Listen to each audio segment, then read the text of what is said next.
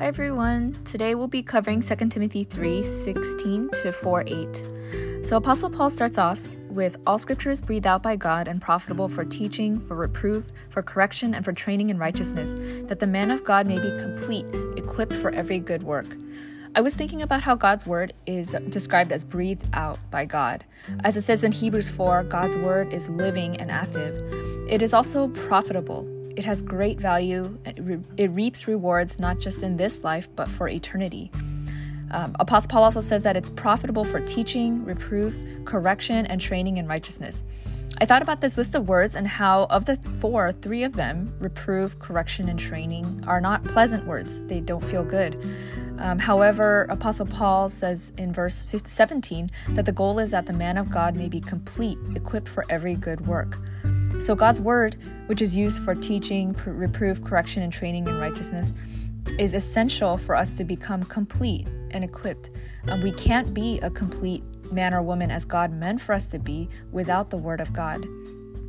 Next, Apostle Paul says, I charge you in the presence of God and of Christ Jesus, who is to judge the living and the dead.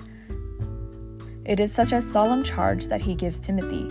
Apostle Paul reminds him and reminds us that one day we will be accountable to God for what we did with all that he entrusted to us the people he entrusted to our care, our ministry duties, and what we did with the one life he gave to us. So, this truth should really spur us on to be faithful, to take ourselves much more seriously, and to appreciate the great responsibility we have been given as Christians and as leaders.